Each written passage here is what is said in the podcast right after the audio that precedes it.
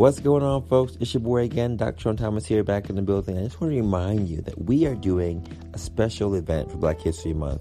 We are doing the BMT for BLM, Be More Today for Black Lives Matter. We have joined with the ASALH, the Association for the Study of African American Life and History.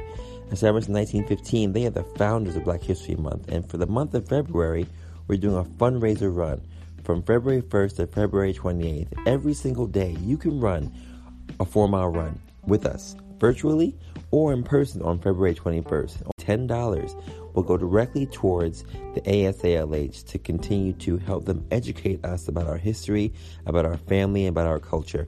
Uh, you can also donate more if you don't want to do the race at all, or donate more if you are running the race. But from February 1st until the 28th, we'll be doing this fundraiser run for them, running together virtually or in person in Brooklyn on the 21st. CBMoreToday.com for more details and sign up today. Thank you so much for joining us for Black History Month, and let's continue to be great. Our ancestors are great, our history is great. Let's continue to share that with the rest of the world. Peace.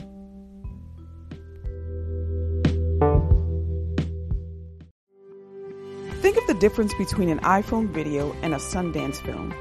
Camera audio versus a studio track. A novice or someone with experience. Sure, each has their place, but which will have maximum impact? Summer Shower Productions, a black owned, woman owned production company built to create valuable and inspirational content for you. Whether it's a promotional video, a short film, interviews, event photography, or utilizing our extensive editing and post production tools to take your already captured content to the next level. We always bring creativity, integrity, and passion to every project we produce. So, consider Summer Shower Productions for your next project. Let's build something great together.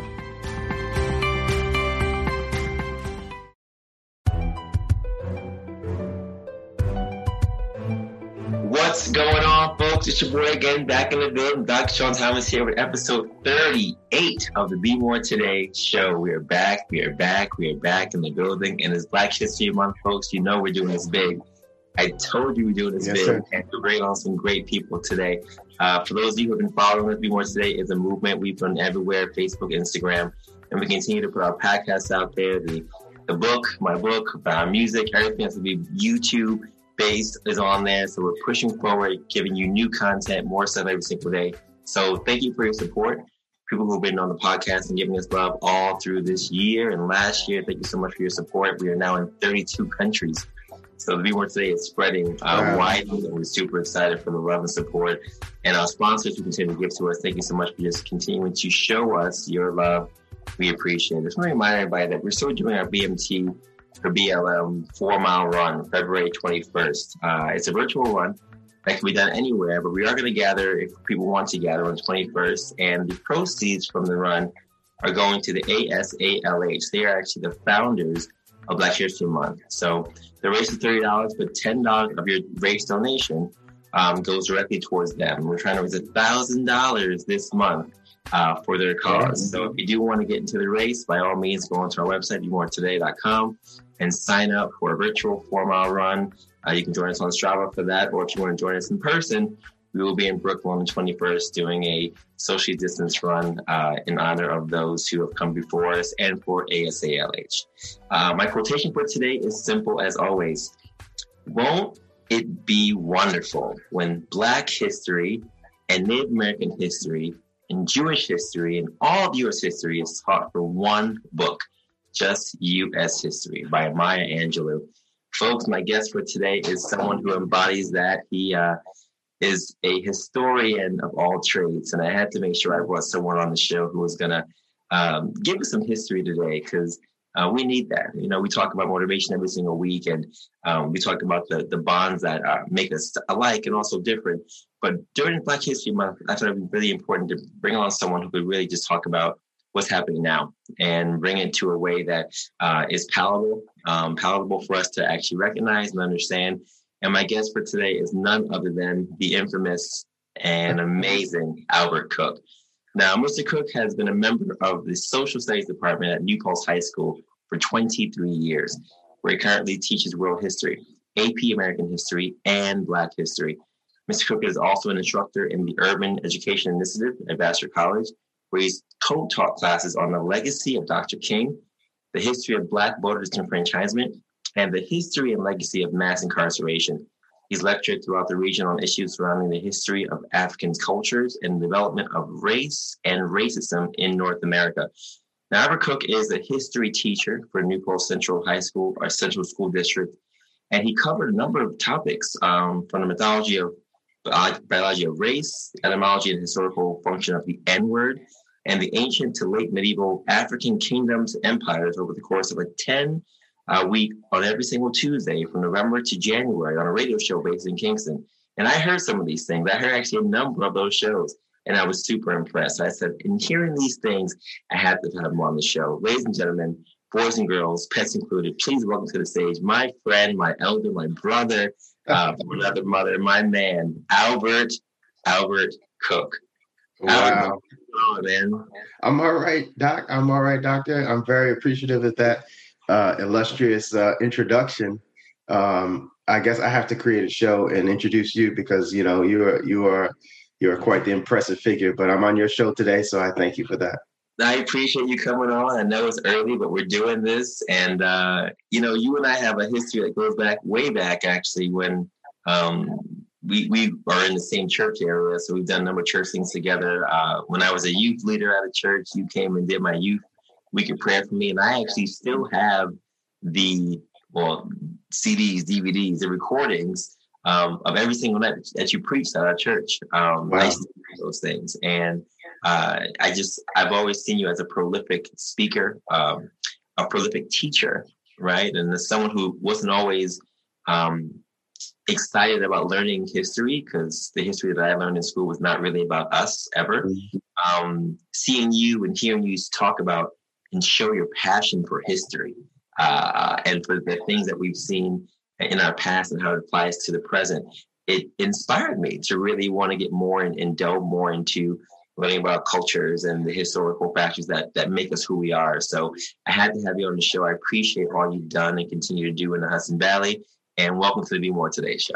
Uh, thank you so much. I'm really glad to hear that because uh, you're not alone. I, I would say, in my experience teaching, about 30% of my students come into the classroom uh, naturally excited about learning history. And I think there are a couple of reasons um, for, especially for Black youth. Uh, the reason that you pinpointed is exactly true. Um, you know, we we are often disenfranchised in so many different ways. One of them, psychologically and emotionally, is by never hearing that we're connected to the human narrative, and that it causes it causes us to be unmoored in our in our psychology, in our social relationships. We don't feel connected to to the human story, and that's that psychologically is very damaging. I know people that um, control curricula around this country don't like to think about the fact that they're destroying young people while they're inspiring and building other young people um, as a parallel to what was done with slavery. I mean, slavery was exactly that with our bodies, but still, um, intellectually, psychologically, it's being done for young Black children in most public school ex- uh, uh, experiences around this country, where there the absence of identity in the history is like exploiting the the, the mind because it, what it does is it prepares you to do servant jobs you know, which is exactly what slavery was supposed to do. So mm if you don't get an education that makes you feel connected to the community, um, often kids disengage, especially with history, but sometimes they disengage totally with school because history is the narrative about life and life. It sometimes it it hits students that way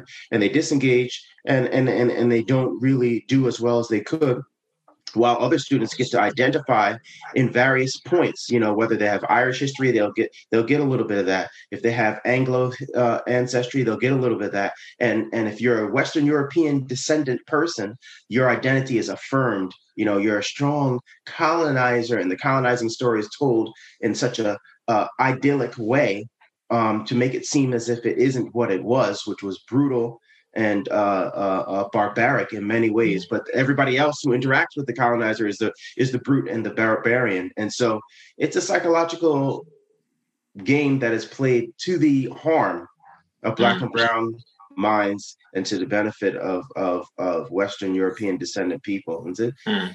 it, it's a sad it's a sad testimony. What you what you told me, I know to be true experientially as well. Mm, mm, that's powerful. Now, I, I, I know that you are a history teacher. I know you've been teaching for the longest time. Actually, you teach at New Paltz High School. I I grew up in Wallkill, so you're right down the street from me, um, which is funny. Um, yeah. What's your educational background, and and what led you to want to teach history? Yeah, I, I have a, um, a, bachelor's of uh, history um, and secondary education from Atlantic Union College, which is a parochial school uh, in the New England area. It's now sadly closed, but um, I graduated from there in 1995. And then I went to SUNY New Paltz right here in New York State um, for my master's of science in teaching history. And uh, then, yeah, educationally, that's that's my educational background. Yeah. Um, but as far as what led me to be a teacher, um, you know, I didn't I didn't intend to be a teacher. I had so many different ideas. I went to school thinking originally I was going to be a pastor, which of course requires teaching. Um, then I thought I was going to be a lawyer, which uh, is somewhat related. You know, uh, they, these are still interests of mine. I'm still very spiritually uh, driven, and still uh, I advise a mock trial team at my school. So I kind of like feed feed that habit a little bit with that. Um, but uh, my my advisor in undergrad, he asked me, you know, you don't have a minor, you need a minor to get this bachelor's, and he kept, you know, I thought it was annoying, but he kept persisting, which I'm very glad he did, uh, for me to pick up a minor, and I picked up the education minor actually just to get him to stop calling me and e- emailing me and, and, things like that. Uh, and uh, once I got into the classroom, I was shocked by the electricity that started flowing through my mind and the exhilaration of the experience. And fortunately, at that time, when I got home, um, my old high school had a sick leave replacement need that I filled. My mother probably had something to do with informing the principal about that. And and then um, I got a call when that year was up from the local uh, principals in the area because the principal of that high school said, "We're letting this kid go, but we don't really want to. You should call him."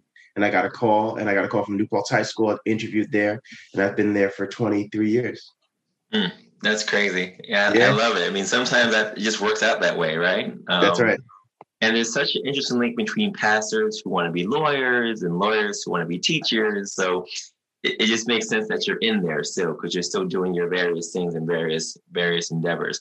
Mm-hmm. Um, you know, I was reading your bio and I, I, was so blown away as always at what you're doing, especially in the Kingston area. I know you spoke at a rally that happened last year, and I actually saw pictures from that on Facebook. Um, but I also read in your bio about the Urban Education Initiative. What exactly is that? What's your role in that initiative? Yeah, the Dyson Foundation um, is a philanthropic uh, group that likes to fund um, educational initiatives, mostly for poor, disenfranchised uh, peoples in the country. They they have a grant that they work with Vassar College with in the summertime, where they get uh, students that are first time college, ge- first generation college attendees that will be rising sophomores and juniors in high school. Um, they like to target immigrant families. They like to target uh, black families, um, kids of color. And what they do is they have a cadre of professors and teachers that will team up to give them um, the college experience on the campus in the summertime for two weeks. So we create collegiate level courses. Uh, we lecture in a college uh, uh, hall, and we, you know, we make the rigor. We choose the books at the same level that we would choose if we were teaching a college course. Um, and they stay on campus for those two weeks and they go to to the cafe and they go uh, you know they have their socializing and then they have their time in the library and they they're supposed to experience it so they can get the confidence to know um, even though my parents didn't go to school to college um, i can do this. And uh, you know that's that's what i've been doing for the last i think uh, seven seven summers until covid. Mm-hmm. i love that kind of stuff. I love the giving back. I love the exposure. Um, mm-hmm. you know, I, I was exposed to a, a, number of programs that were kind of like that growing up as well. So I think anyone who has an opportunity to do those things, uh, it just sets them up for success in the future. And um, I know you spoke about a number of things on your episodes. Again, there were 10 episodes you did for the Kingston radio show. and um, they were fantastic. They were phenomenal.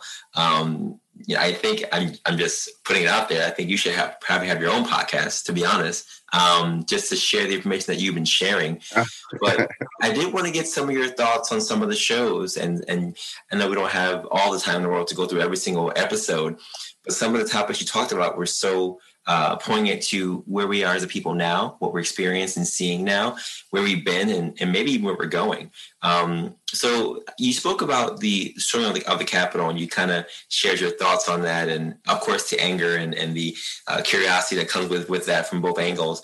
Um, but what are your thoughts on, with the Capitol in mind, the current racial temperature in America post the election, new administration, coming where we're coming from now, and going into now this 2021. Um, people are still, you know, things are still happening, right? There's still things on the news happening every single day, even with the Black Lives Matter movement and all that we've come from and going towards. What are your current thoughts on the temperature that's happening right now in, in the U.S. in terms of race relations? Well, you know, it's obviously um, been been very hot lately, and um, but what I'd, like to say um, is that the technology that we have, that every person has in their pocket now, is really not being given the attention that it deserves in creating the current climate as far as white people understanding suddenly in their mind what it's like to be black in America. You know, none of the things, the police brutality, the um, poor public education, around the country for black folk the economic disenfranchisement the voting the voting uh, hoops and and difficulties that black folk have to face every single time that there's a major election the gerrymandering all these things that are suddenly on you know white fragility and they're suddenly on the lips of of of of um, progressive white america has been the normal experience of black folk especially if you live in a black community or a black poor community. That's been the normal experience of black folk since we've been here. And the cell phone and videotape all these things is the only thing that's new. So I think the racial temperature is just um, more at the surface, but it's not different, and it's not the worst that it's ever been in the United States. I mean, um, just you know, it's it's amazing to me how how powerfully American historians have changed the narrative about what really happened in, the 1950s and 60s because the people who were there are still alive, you know, but they killed so many leaders and they depend on us not really um, reading um, our own history, our own voices about that time period. So the autobiographies that came out of that time, you know, um, a lot of times in schools, these are not the popular autobiographies that are assigned to kids to read. You know, so autobiography of Malcolm X by Alex Haley. You know, uh, Martin has an autobiography. Uh, figures that are not as well known or not promoted, like Fannie Lou Hamer, who's my favorite person from that time period. You know, um, Stokely Carmichael's story is brilliant and amazing. The organization of the Student Nonviolent Coordinating Committee, which is SNCC. That's the group that actually organized the March on Washington in 1963. Most kids, white and black, don't know the fact that that was a multidisciplinary, multiracial, uh, collegiate, young people driven organization that organized that March on Washington where Dr. King did this famous speech you know? And they were just extraordinary. Three of them were shot and killed down south after they went down to do voter drives. Uh, they're just as heroic as some of these other folks. Our story is diverse. The strategies were diverse. Young people were at the front lines almost all the time. Uh, there were black uh, colleges that um, had National Guard shoot them up at the same time that Kent State happened in, in May. And everybody knows Kent State, but 16 people were shot at in in in uh, more um, uh, Morgan State uh, University. You know, so the, these things, um, it's just extraordinary that the narrative can be controlled and switched so quickly. And uh, unfortunately, you know, um, I, my, I have my opinions about what has happened within in the black community that's been destructive as well. And you know, I'm, I'm both you and I are kind of representative of what happened when when in the 1960s you know, a lot was done post 1960s to uh, create opportunities for blacks to get better education and to get enter into the workforce as professionals, etc. and what a lot of our our our immediate ancestors did not to blame them but i'm just looking at what happened and the effects is the talented 10th that w.e.b du bois talks about in his book the souls of black folk and other writings uh, left black communities and we left to live in white communities. And we are in urban uh, we're in uh, places where black folks can't really afford we're in rural areas we're in suburban areas and we go to white schools and our money and our talents get in, reinvested in those areas. And what's good for the individual families um, which is new opportunities and, and better education because the schools are better where white white kids are is is not good for black communities as a whole and a lot of leadership is gone you know what I mean? And so I think that, you know, uh, we need to, as a generation, think seriously about what what we're going to do about that. Charles Blow has a great article in the uh, New York Times called, um, I think, the rewrite remigration of Black folk. I'll send you the link but he's encouraging that black communities remigrate. He's he was like Atlanta needs to be the spot, and he's using it as an example because of the recent political upheaval that black voters have created in this country. I mean, it's so extraordinary. Biden was picked by black folks because mm-hmm. the other candidates were not were they were trouncing Biden, and black people in South Carolina were like, no. We're not trying to experiment. We don't have the time to do that. This person can beat Trump. We're putting him in office. Even though black folk didn't necessarily uh, want the agenda that they know Joe Biden will bring. They're not interested in any more Trump, and it turned turned the entire tide. Black votes in almost every country, I mean every state after that, turned the turned the tide um, in a different direction. And so, you know, I think I think this generation, our generation, the generation that comes after us, we have a lot to think about, and we have a lot to do with our children.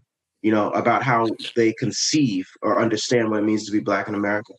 Yeah, no, that, that that's all that's all accurate, and I, you know, as a your kids are older than mine, clearly. Um, but my daughter is going to be six, and she's already talking about the difference between skin color, her her classmates versus her skin color, and my skin color versus mommy's skin color, and you know what what she is. So yeah, it, it again, we're going to be in this this time where we have some decisions to make in terms of what we show our kids. Um, history has repeated itself in various ways. So it's good for us to make sure that we can take this to the next level. And yeah, I agree with you on, on the educational level. You know, I, am the product of all um, white schools, um, mm-hmm. the, of, of the richest and smartest, if you will, as, as the world looks at it, right? Um, Ivy League, etc. And yeah, you know, I, I, I sometimes I even feel myself that I want to be more involved in giving back, and that's why I do the things that I do community wise. Um, because I know I've been given a lot. I know that you've been given a lot, and um, it, it, it is poignant for us to recognize that we have to give back, to allocate our monies to like own businesses and those kind of things. Because that, if we don't think about it continuously, yeah, then we'll just fall into whatever place we're going to be in, housewise, educationally, or professionally, etc. Um, mm-hmm. And actually, going into my next question for you, because I know you teach New Paltz. And you know, as I know, New Paltz, New Paltz is is very uh, Caucasian in nature. Um, yeah. Uh, so is Wallkill, where my mom lives and where I grew up. Um, and I know the students, as you talked about in your in your in your show, um, are mostly Caucasian. Um, I know you live in Kingston, uh, which, based on where Kingston is and where you can be, um, has more people of color, more more minorities, depending on what, what sector you're living in or, or talking about. Um, so, how do you, as an educator, um, given the history that we have, given the books that, that schools uh, and resources that schools have to give their students, how do you share history that is factual um, and share the stories of others who are not always in the books to your students that are of certain uh, race backgrounds? Yeah, that's a great that's a great question. At first, uh, um, as a young teacher, untenured teacher, um, very carefully, you know, very carefully. But as I've grown, you know, you, you have to establish a reputation, you have to establish a credibility, um, even more than your colleagues when you're black.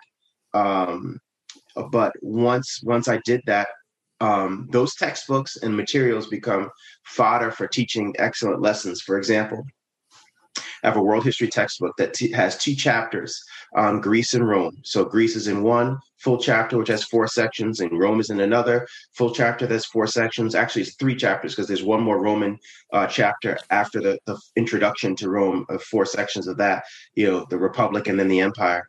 And, you know, there are so many cool stories that I tell the students and I get them really engaged in it.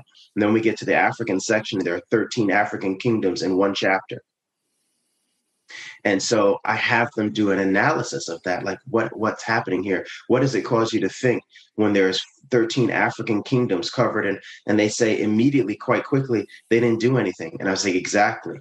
Right. Then I teach them. Then I teach them. And I show them what Ghana, Mali, Songhai, Aksum, the Great Zimbabwe, uh, the Kushites. You know, I teach, I give them uh, Nubians. I give them all this African history, and they're like, "What is that?" You know, I mean, black people you know, we call them black people now, African people um, uh, historically have been amongst the greatest people on this planet from the beginning.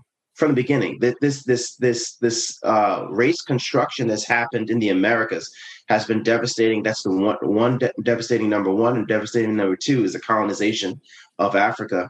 Um, in the 1800s by the Europeans, they, they've been two very devastating um, impacts on African people. But prior to that, you know, the story of the African continent is extraordinary. And when I give them taste of it, you know, I can only give them taste of it because the curriculum doesn't allow me to stay too long. They are blown away. And then I ask them questions like, what do you think this curriculum is preparing you to think about people of color in your mm. community and around the world historically? What's happening to your mind? And do you think it's fair that as children that you're being trained to think you're being objective, but you're being raised in a white supremacist ideology without hating anybody. What do you think that you know? I do I do have those challenging uh, times and questions in my classroom, and um, you know, you would think that uh, kids would resist that kind of education, but the first it's the engagement that you do the timing of the lessons you know at first they're shocked and in that space of opening that you have and you can talk very honestly and they don't like it they don't like it. They're pretty upset and embarrassed by it, you know. And I, the my Black History classes get packed out with white kids, thirty kids. You know, there I'm always telling them, the guidance counselors, that I can't fit any more kids in the class. So it's been uh, interesting and uh, inspiring and an energizing experience. Mm. Personal question for you. Now I know you you teach in New Paltz, and you mentioned that most of your your students are of a certain ethnicity. Do you feel like you have more of an impact in that classroom, or would you have more of an impact in a minority? room? Yeah. Well, um, you know, I'm there for a bunch of reasons. Uh, number one, I would say there are about it's about five percent black at that school, and black kids almost never have a black teacher and especially in a community like that that's how it was for me. And i'm sure it was like that for you growing up in the hudson valley. And i'm there for those kids uh, to see that um, you can have a black teacher and all the stereotypes that people tell you about black folks can be broken in looking and thinking about one person. And i feel like that's an important thing for kids to see and understand. The other thing is that most white kids never see a black person that breaks the stereotypes and it's important for that to happen too. So i'm i'm happy with the role that i play at that school in those two ways but also you know i'm i'm about 8 years away from retirement which is amazing for me. I can't believe how quickly it went. I started very young 22 23 year old. So i have plans post um, New Paltz that involve an academy um, that I want to start that will be targeted specifically at at at, at uh, black kids and especially poor wow. black kids wow. in in Kingston. Yeah. That's very exciting. Not no, not surprising at all, but very exciting that the academy is on your mind. And um, yeah, I, I was asking because I, you know, I think about the schools that I went to, and my brothers didn't go to the schools that I went to. They went to other schools that were um, we're just different, right? Um, and in our educational roles were, were, were vast, but I do think it is um, it's great to have someone who looks like you teaching. Um, like you said, it's also great to have someone who doesn't look like you, showing you a different perspective. and I think your impact can be you know can be felt on both on both sides, um, especially looking at the um, the kids that you're teaching right now. I mean, I think that that really sets the standard for their future, um, and you can really debunk stereotypes and debunk things that were probably taught at home at an earlier age that would really have an impact now because at some point in time you know as we get older it's it's hard to break those those foundational uh, biases and those foundational messages that are taught to us as, as children. So I yeah. think that the place you're at now is is a very good um, place to be. Um, and on the, and on that note, I'm curious because even in in your episodes, you talked about um, the N word. Yeah. And you know, I know for me, I don't use the N word, and um, but you know, people of color do use the N word in various contexts, talking about music and even just relationally talking to each other um, in friendly terms. And um, depending on the person, uh, if they're not of, of, of, you know minority status, they also use the N word. Um, sometimes uh, in friendly terms, and sometimes not. What are your thoughts on how you educate um, the, the students that you have today and this generation uh, on the history of the N word and why we should or should not be using it? Yeah, uh, that I'd love for people to check it out on radiokingston.org. Jimmy Buff Loves You is where you can find the episode. It's episode number four of a series of 10 uh, on the N word. So it could give you a lot more um, depth than I can give you right now on the etymology and history development of the word. Um, but it, that was one of my favorite episodes because um, no one really gives students or people a chance to think historically and safely about you know the n word which one is, is one of the most electric and powerful words in the english language. It has the greatest range of any word that i can think of. On one hand you can hear it used in the most fraternal and even affectionate manner between two people of color. That's my N over there. You know what I mean? And it's like nothing. It's like it's all love. Like if you're in that environment and you're in that relationship, it really is. It's all love, and the power of that is extraordinary. On the other hand, it could mean I'm going to hang you from a tree. If I could do it, I would do that, which is an extreme. And then it can mean so many things in between. I mean, I've heard kids just say like, if you're in an urban area right now, kids raised in hip hop, and they say that that N word over there, and they are meaning nothing. They don't mean brother, they mean this guy. You know, it's a neutral, uh, un, unaffected in their mind uh, term until they get into a professional environment to realize that it's not neutral and unaffected, you know. But the real reality of it is that um, the N word is not the problem. And this is what I mean about controlling the narrative. See, what my experience has been is that most white folks are uncomfortable with the legacy of racism because what happened in the 1950s and 60s, what Dr. King's real impact was, in my view, is that he shamed white America because his moral integrity was so high and his his his eloquence was so beautiful his, the, the the power of his example was so great that most people, as individuals, when they looked at his life and they listened to him speak, they felt ashamed of their own hatred and their own sentiments about Black people. It embarrassed them. And so suddenly you had this shift that was more than the legal shift that occurred. That's the one we usually look at 64 of Civil Rights Act, 65 Voting Rights Act, 68 Civil Rights Act. We look at the achievements, but we don't look at the psychological shift that happened in this country, which was it's embarrassing to be the ugly, violent, uh, barbaric racist that was exposed by the peaceful marches. Okay. So something really scary happened. America didn't stop being racist. It stopped liking being a racist country. And so people started being polite while justifying racist institutions, practices, and policies. And the embodiment of that polite racism and systemic and personal was like Ronald Reagan. Ronald Reagan could speak eloquently. Ronald Reagan could um, uh, justify cutting social programs in countries, uh, I mean, in, in states all around the country. And those things were having very specific targeted impacts and he would have secret meetings with his his cabinet and they would craft ways not to sound monstrous but to have the same effect of diminishing the power of the civil rights movement which was the reason for the rise of the white evangelical movement in the 80s that elected Reagan and we don't like to think about those things in America. I'm saying we. sometimes I collectively say we so that I can connect with a white audience because that's usually the audience I'm speaking to, right? So that they can recognize that their their their support and their what's happened to them is directly impacting people like me.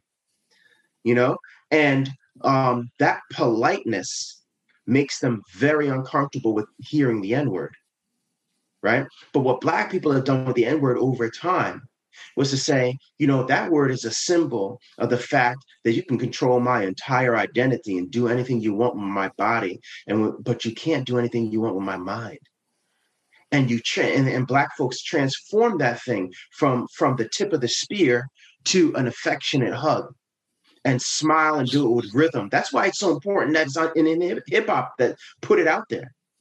You know what I mean? Because art is something that's very difficult to control. And the more you press me, the more beautiful my art is going to be, the more powerful my, my art is going to be. You see what I'm saying? And you look at original hip hop, that early hip hop that's that is really coming from black folks, not corporate, it's not connected to white power, it's not connected to white institutions. That stuff is beautiful, powerful commentary. We, it's the bards, it's the it's the historic, it's the oral historians of our culture and urban black communities. It's amazing. You know what I mean? It's a self-soothing party music. That's what it was. It's storytelling about what's happening in the hood and my family and my mind as a young black man. It's beautiful stuff. You know what I mean? And once once white institutions got involved with it and they could make money off the caricatures of black violence, you know, and NWA capitulated. I I always view, uh, you know, I respect um, what those young men in Compton had to experience as their everyday life, but to get paid to sell to white kids all over this country the caricature of us that already existed, I, I still view it as harmful ultimately. You know, it shifted the narrative on rap music and in hip hop. Um, and a lot of black kids that would have been poets that were telling our story, you know, sold like Snoop, like sold um, the caricature because he knows that white people will gobble that up because there's already an existing stereotype about our violence and our menacing nature. And uh, you know you get rich and it's cool for you as an individual but you got to think about the way the police react to that in the hood for everybody who's not making that uh, exploitative money off of that you know? And uh, uh, then you get you get white people all over the country that feel justified when they see police brutality because they think of black boys just like they think of them in the caricature of gangster rap you know? And so i look at white institutional systemic racism in that and i and i and i'm um i blame them for that in exploiting them no, knowingly saying we're not going to sign you singing this. We're not going to we're not going to sign you talking like this. You gotta you gotta change your flavor or you're not getting the record. I blame them definitely for that but i also blame blame um to a lesser extent black artists who took took the money because um even though you know, to me, I'm sitting comfortably, and it sounds judgmental for me to say that, but um, the impact is was so powerful. The the imagery that was sold to white America, especially white suburban America, which is very powerful part of the social and political um, and economic uh, elements of this country. Um, it's hard to erase the imagery when you turn on the TV or when you listen to the songs. And these folks don't have black people in their circles. They don't know nothing about black culture and black communities. And so they can't tell that it's like you know white people can get away with that stuff. You know they can do death metal and heavy metal and nobody thinks that that's white culture. It is white culture but nobody thinks that every white person is like that because they interact with so many other white people. But when you're in the a country where the percentage of us is only 13% and most white people are not interacting with black people. You can't afford to send out a caricature because that's what they think they know. Mm. And it's it's deadly. It's literally deadly to us. You know and it's just the same thing. It's not you know my judgment i sometimes i'm a little harsher with my judgment on that because it's it's something in reflection that we figured out that at least i did you know because looking back at what happened with all of all, all of the intelligentsia, all these smart black folks leaving the hood, um, and not staying and buying up the dilapidated build, buildings in in those neighborhoods and and increasing the property values and therefore increasing the property tax and therefore improving the schools that they went to. You know that's that you know marcus garvey's collective economics message those those things were not emphasized in the schools that we went to. So we're not thinking that way. We, we you know the media and even the messages from the places where we do control in some cases our churches etc really sold the idea that education and living in the suburbs and replicating white life was the marker or the standard of success for black success. And that's not that's just not our message that we needed to be uh, receiving at the time. But you know if you if you isolate dr king and you focus on a very narrow band of only some of his messaging, and then you black out everybody else. You black out the Nation of Islam, you black out the Panthers, you black out the United Negro Improvement Association, that's Marcus Garvey's movement. You black out the um the first March on Washington by A. Philip Randolph. You black out the uh uh, the Niggerati, which is an intellectual movement during the New Negro movement in Harlem, where uh, Zora Neale Hurston and some of these other folks just just sharp intellect and brilliance, you know, a heavy critique of what white America was doing and about systemic racism early. I'm talking about 1920s, 1930s in America. Like most people just don't know these things. And when you block them out, Tulsa, Oklahoma in the 1920s, like you don't recognize that our heritage is extraordinary in this country, not just in the past, but in this country. Brilliance economically powerful, philosophically powerful. Um, the guy who came up, you know, the Harlem Renaissance is not even our name for that time period. When we were, when our people were there in Harlem, our ancestors, Caribbean, African American, Afro Cuban, it was so many, such diversity, right? When we were there, we called it the New Negro Movement. And the New Negro Movement, one of the slogans was, The New Negro is here and he is not afraid. Mm. I mean, you know, if you were to say that to most black people today, they would not know what you're talking about. The Harlem Renaissance, you know, the, the difference between saying the Harlem Renaissance, Renaissance sounds like painting and dancing and, and smiling. It's comfortable. When I say the new Negro movement, you mean like, oh, well, what, what's the new attitude? And it, it's extraordinary. If you put put in the New Negro Movement and Google image it today, you're going to see marches in New York City of Black professional and middle class folks in Black neighborhoods saying things like, I am a man. I am a man. You know, and then you understand jazz music in a completely different context, which was part of it. Part of it. My aunt yelled at me about saying that it was just an argument to white people we can do music too. It was that was a part of it, but it was a much larger movement. I mean, it's a preservation and an innovation on a lot of things African. But jazz music was revolutionary music, just like hip hop is revolutionary music. But we don't know our own very immediate history, you know, the very immediate history, like the way that black people even walk, that you know that that classic bop that black black guys do in a lot of places. All of everything that we did was about a statement that you can't control everything about me. You can't make me do everything you want. So if you walk that way, I'm gonna walk this way. If you sing that way, I'm gonna sing this way. If you if you dress that way, I'm gonna dress this way. That it, it's been, you know, oh, we have been preserving our identity and our culture in so many different ways and so many powerful ways, but we don't control the story about ourselves. And so we don't have a cohesive narrative to give to our children. You know, and it's it's it's a dangerous thing to be without identity and to be without history and for kids to grow up that way. I mean, the the the the um, psychological hoops that you grow jump through until you become stabilized in your own mind to deal with the attack on your psychological condition sometimes it destroys kids mm. you know so yeah the n word is not to me the problem. I do at the end uh, to answer finally answer your question. I put a circle on the board. Okay, I put a circle on the board, and this is for my white kids and for the few black kids in the classroom who are often sitting and smiling, rocking back and forth when I'm doing this lesson. You know and i love that because there's a soothing and a healing that's happening for them a validation that's happening for them and a challenge. You know i always was in the classroom and the pressure and the challenge was on me. Anytime you're talking about race i love spinning that because the reality is that black people didn't make this thing. We didn't do this and it's not our job to unmake it. It's white people's job to unmake it right? But I put a circle on the board and I write all of the things that are systemic racism in this country. I write all of them. I write police brutality, un- unequal education. I write uh, banking practices, I, everything that we've been learning in the course, right? And then I write the N word in the circle too. And I put over the circle, I say systemic and institutional racism. That's what's in the circle. You want to add, and they give me everything. They give me history. There's slavery, Jim Crow, black codes. They start blowing it up, right? And I'm like, yeah, that belongs in the circle. Great.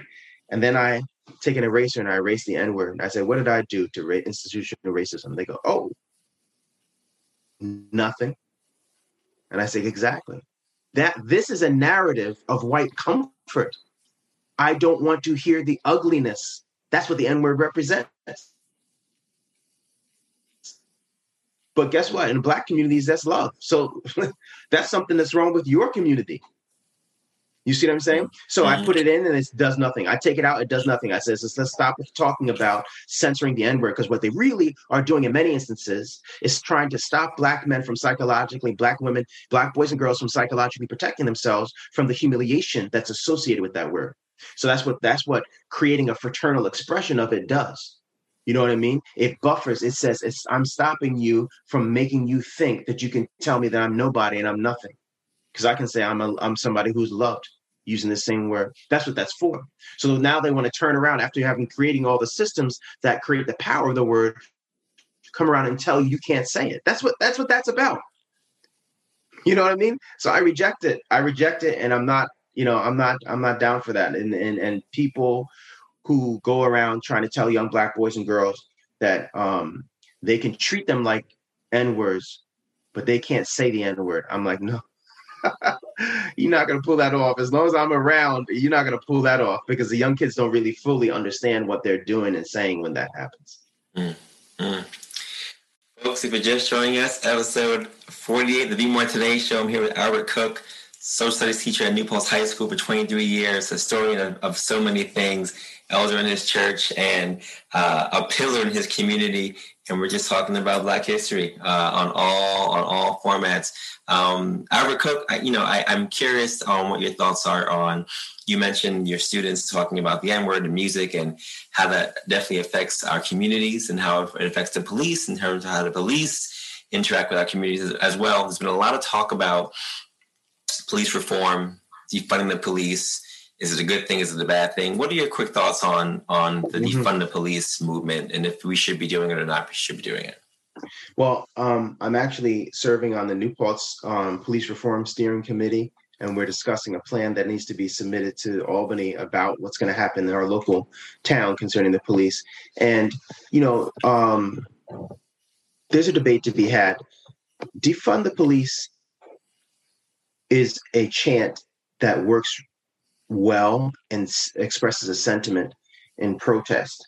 Um, divest and invest doesn't chant doesn't sound as rhythmic and as powerful. Um, divest and invest is is more like what needs to happen, which is you need to think about um, how to decrease the amount of money that's spent in militarizing police and increase the amount of money that develops um, institutions and practices that support black bodies and black communities.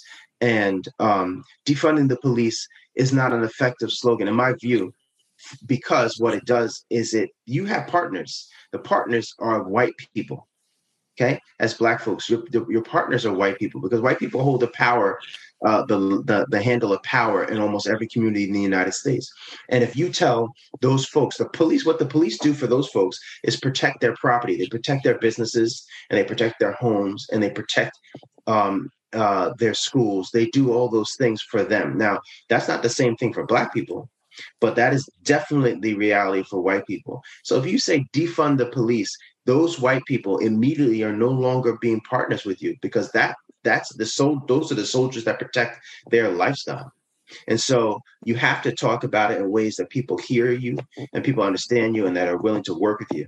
And so, you know, um, I remember the first time I was out in in a Black Lives Matter march, and that shout went out, and um, I was standing next to some of my students as it went out, and one of my students turned to me and says, "Defund them," and I was like, "Uh, yeah, what I think they mean is demilitarize the police, but that doesn't sound as good rhythmically as we're marching as defund the police, demilitarize the. Nope, it doesn't mm-hmm. work. So you know what I mean? It caught on and it went all over the place. But now people have to step up and do what they said they were doing, and we're creating. You know, in the reality now we're creating a very challenging work for folks because you don't want people to look like they were lying or people that are double crossing folks. That's not really how it works. But you know that's just you know it's part of the hard work that people have to do. You know there are a mm. lot of ideas on the committee that i'm on that we're thinking about but almost all the ideas cost more money.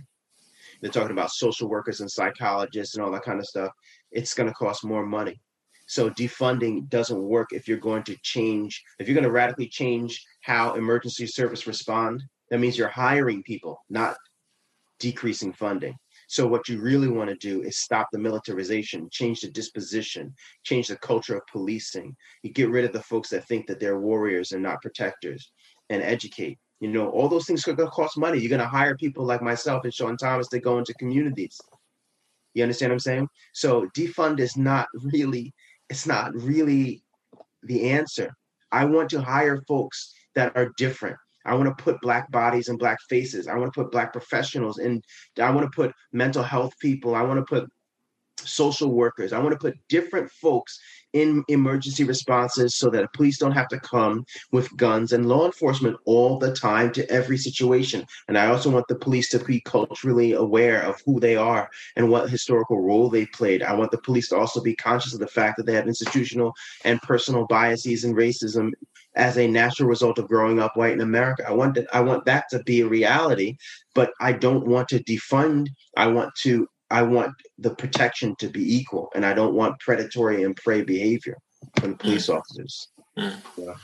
yeah, no, that's powerful, and I agree with that. Um, I think a lot of people are are on the fence still about all those different thoughts, but I do think it is about allocations um, and money talks. We know that. We've seen that happen in all kinds of countries and in, in every single profession. So um, we'll see how these next four years go in terms of all those things. But I'm glad that you're on the board for that where you are. And I think if anyone should be in that area and in your environment, it is you. I mean, you know so much about both sides of the spectrum. So being able to bring that to the table, I think will be beneficial for your your community for sure.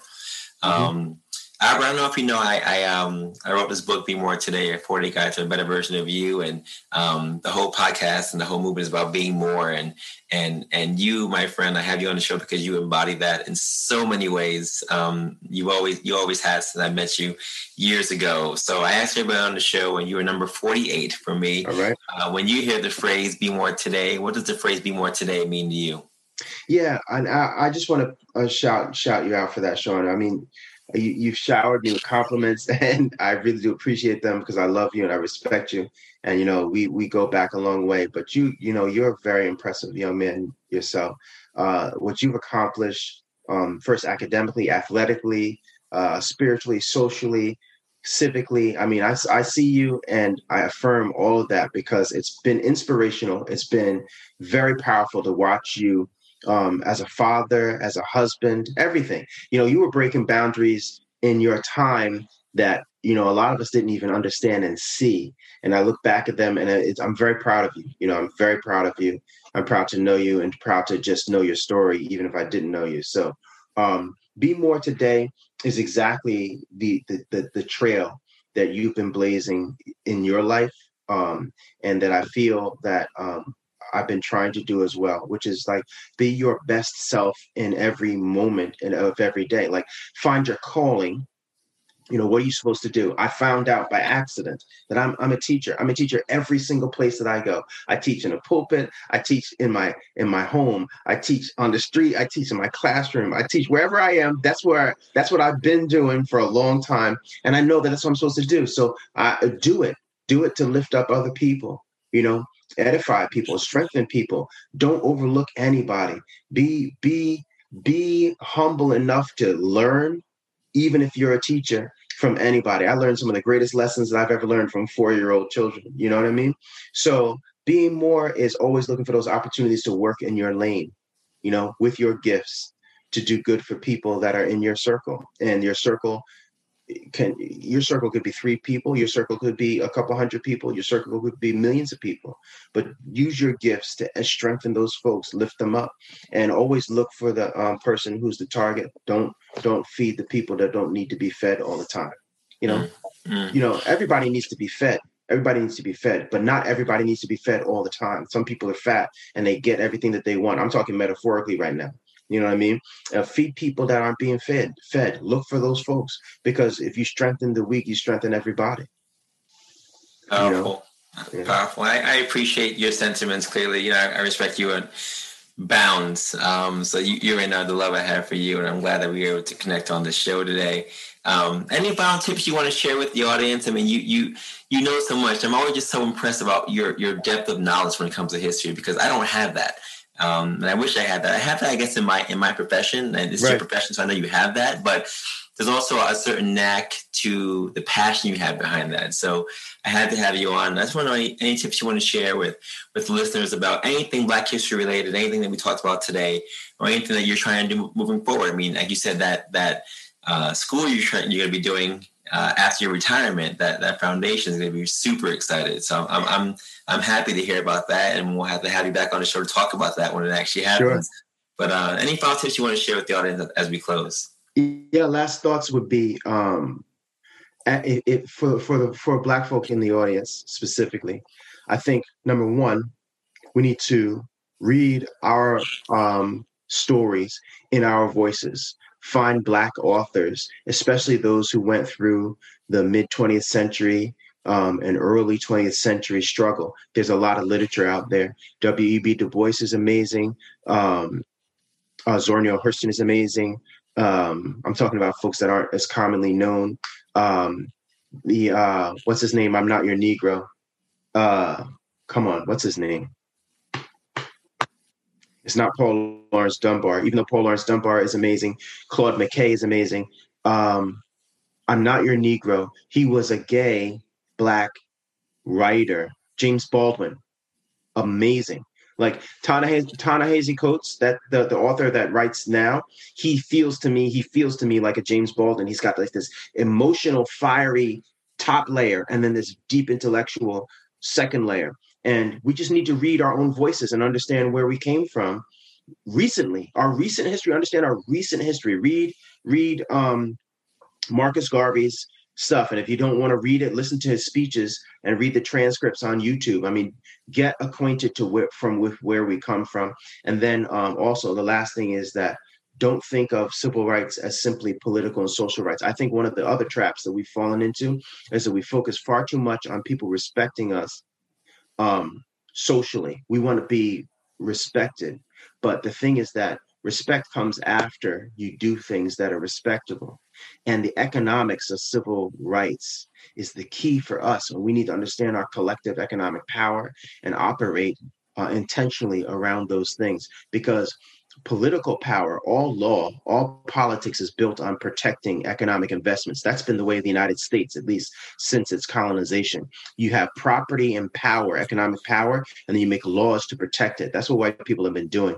Black people need to understand those principles, and we need to understand that success, you know, we buying clothes and cars, etc., is not necessarily a marker of success because you can't give them to anybody else and they degrade in value. But you buy buildings and refurbish them while you walk around in jeans and a t-shirt and sneakers, but you own the building that you're walking next to, and then you have a business that comes out of there, and then you can hand that down to your children, and they don't ever have to sell it. And then the ideas and the power and the economics that come out of that, and you start buying up the blocks that you lived on, all those dilapidated buildings that the government is holding and banks are holding, and they want to get rid Those are the kinds of things economically that we need to think about as Black folks and building equity and power. And then out of that, we when when when the when the uh, people that have elected office have to have meetings talking about what are they going to do in this block. Guess who they have to invite because you own the block.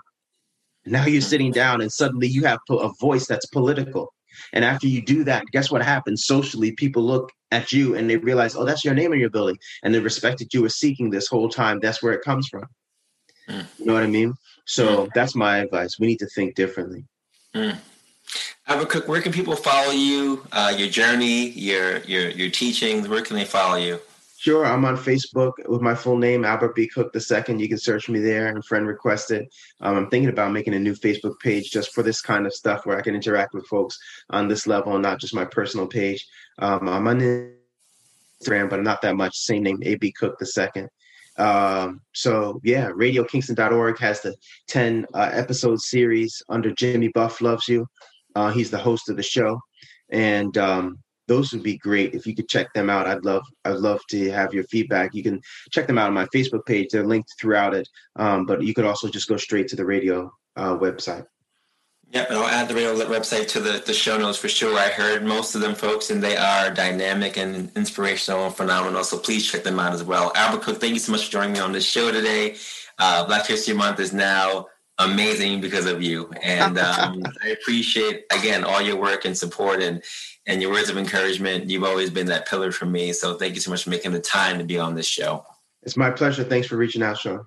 No problem. Folks, forget our quotation from today. Maya Angelou said, Won't it be wonderful when Black history, and Native American history, and Jewish history, and all U.S. history is taught from one book, just U.S. history? Albert Cook is doing that. He's showing his students how to uh, uh, really see through the text and he's adding to the, the narrative he's adding to the literature and he's making a new history um, new history for these, these people to know and i think that like he said get out there read these books um, I'm reading Obama's book right now for the second time, and and just read the books. The books are out there, audio books, whatever you have to do. They're on YouTube. They're everywhere. Know your history. Continue to make sure that you can control the narrative that's going on in this in this country, and uh, just stay educated as we conclude Black History Month uh, very very soon. Just continue to stay inspired and thank you so much for joining us on this show today. Be More Today. Again, we're everywhere. Be More BeMoreToday.com for the book, the music, the podcast. Um, if you want to be a BMT supporter, send me an email, be more today. That's number two today at gmail.com. You can follow us on all our socials, Instagram, YouTube. You know what's going on. You know how we do. The Words for Life podcast is always still coming on every single Wednesday, so check that out as well. And folks, happy Black History Month. Stay proud, stay black, and stay whatever you are. And as we always say, have a good day, have a good night, have a great life, and continue take yourself to greatness to be the best version of you. Peace.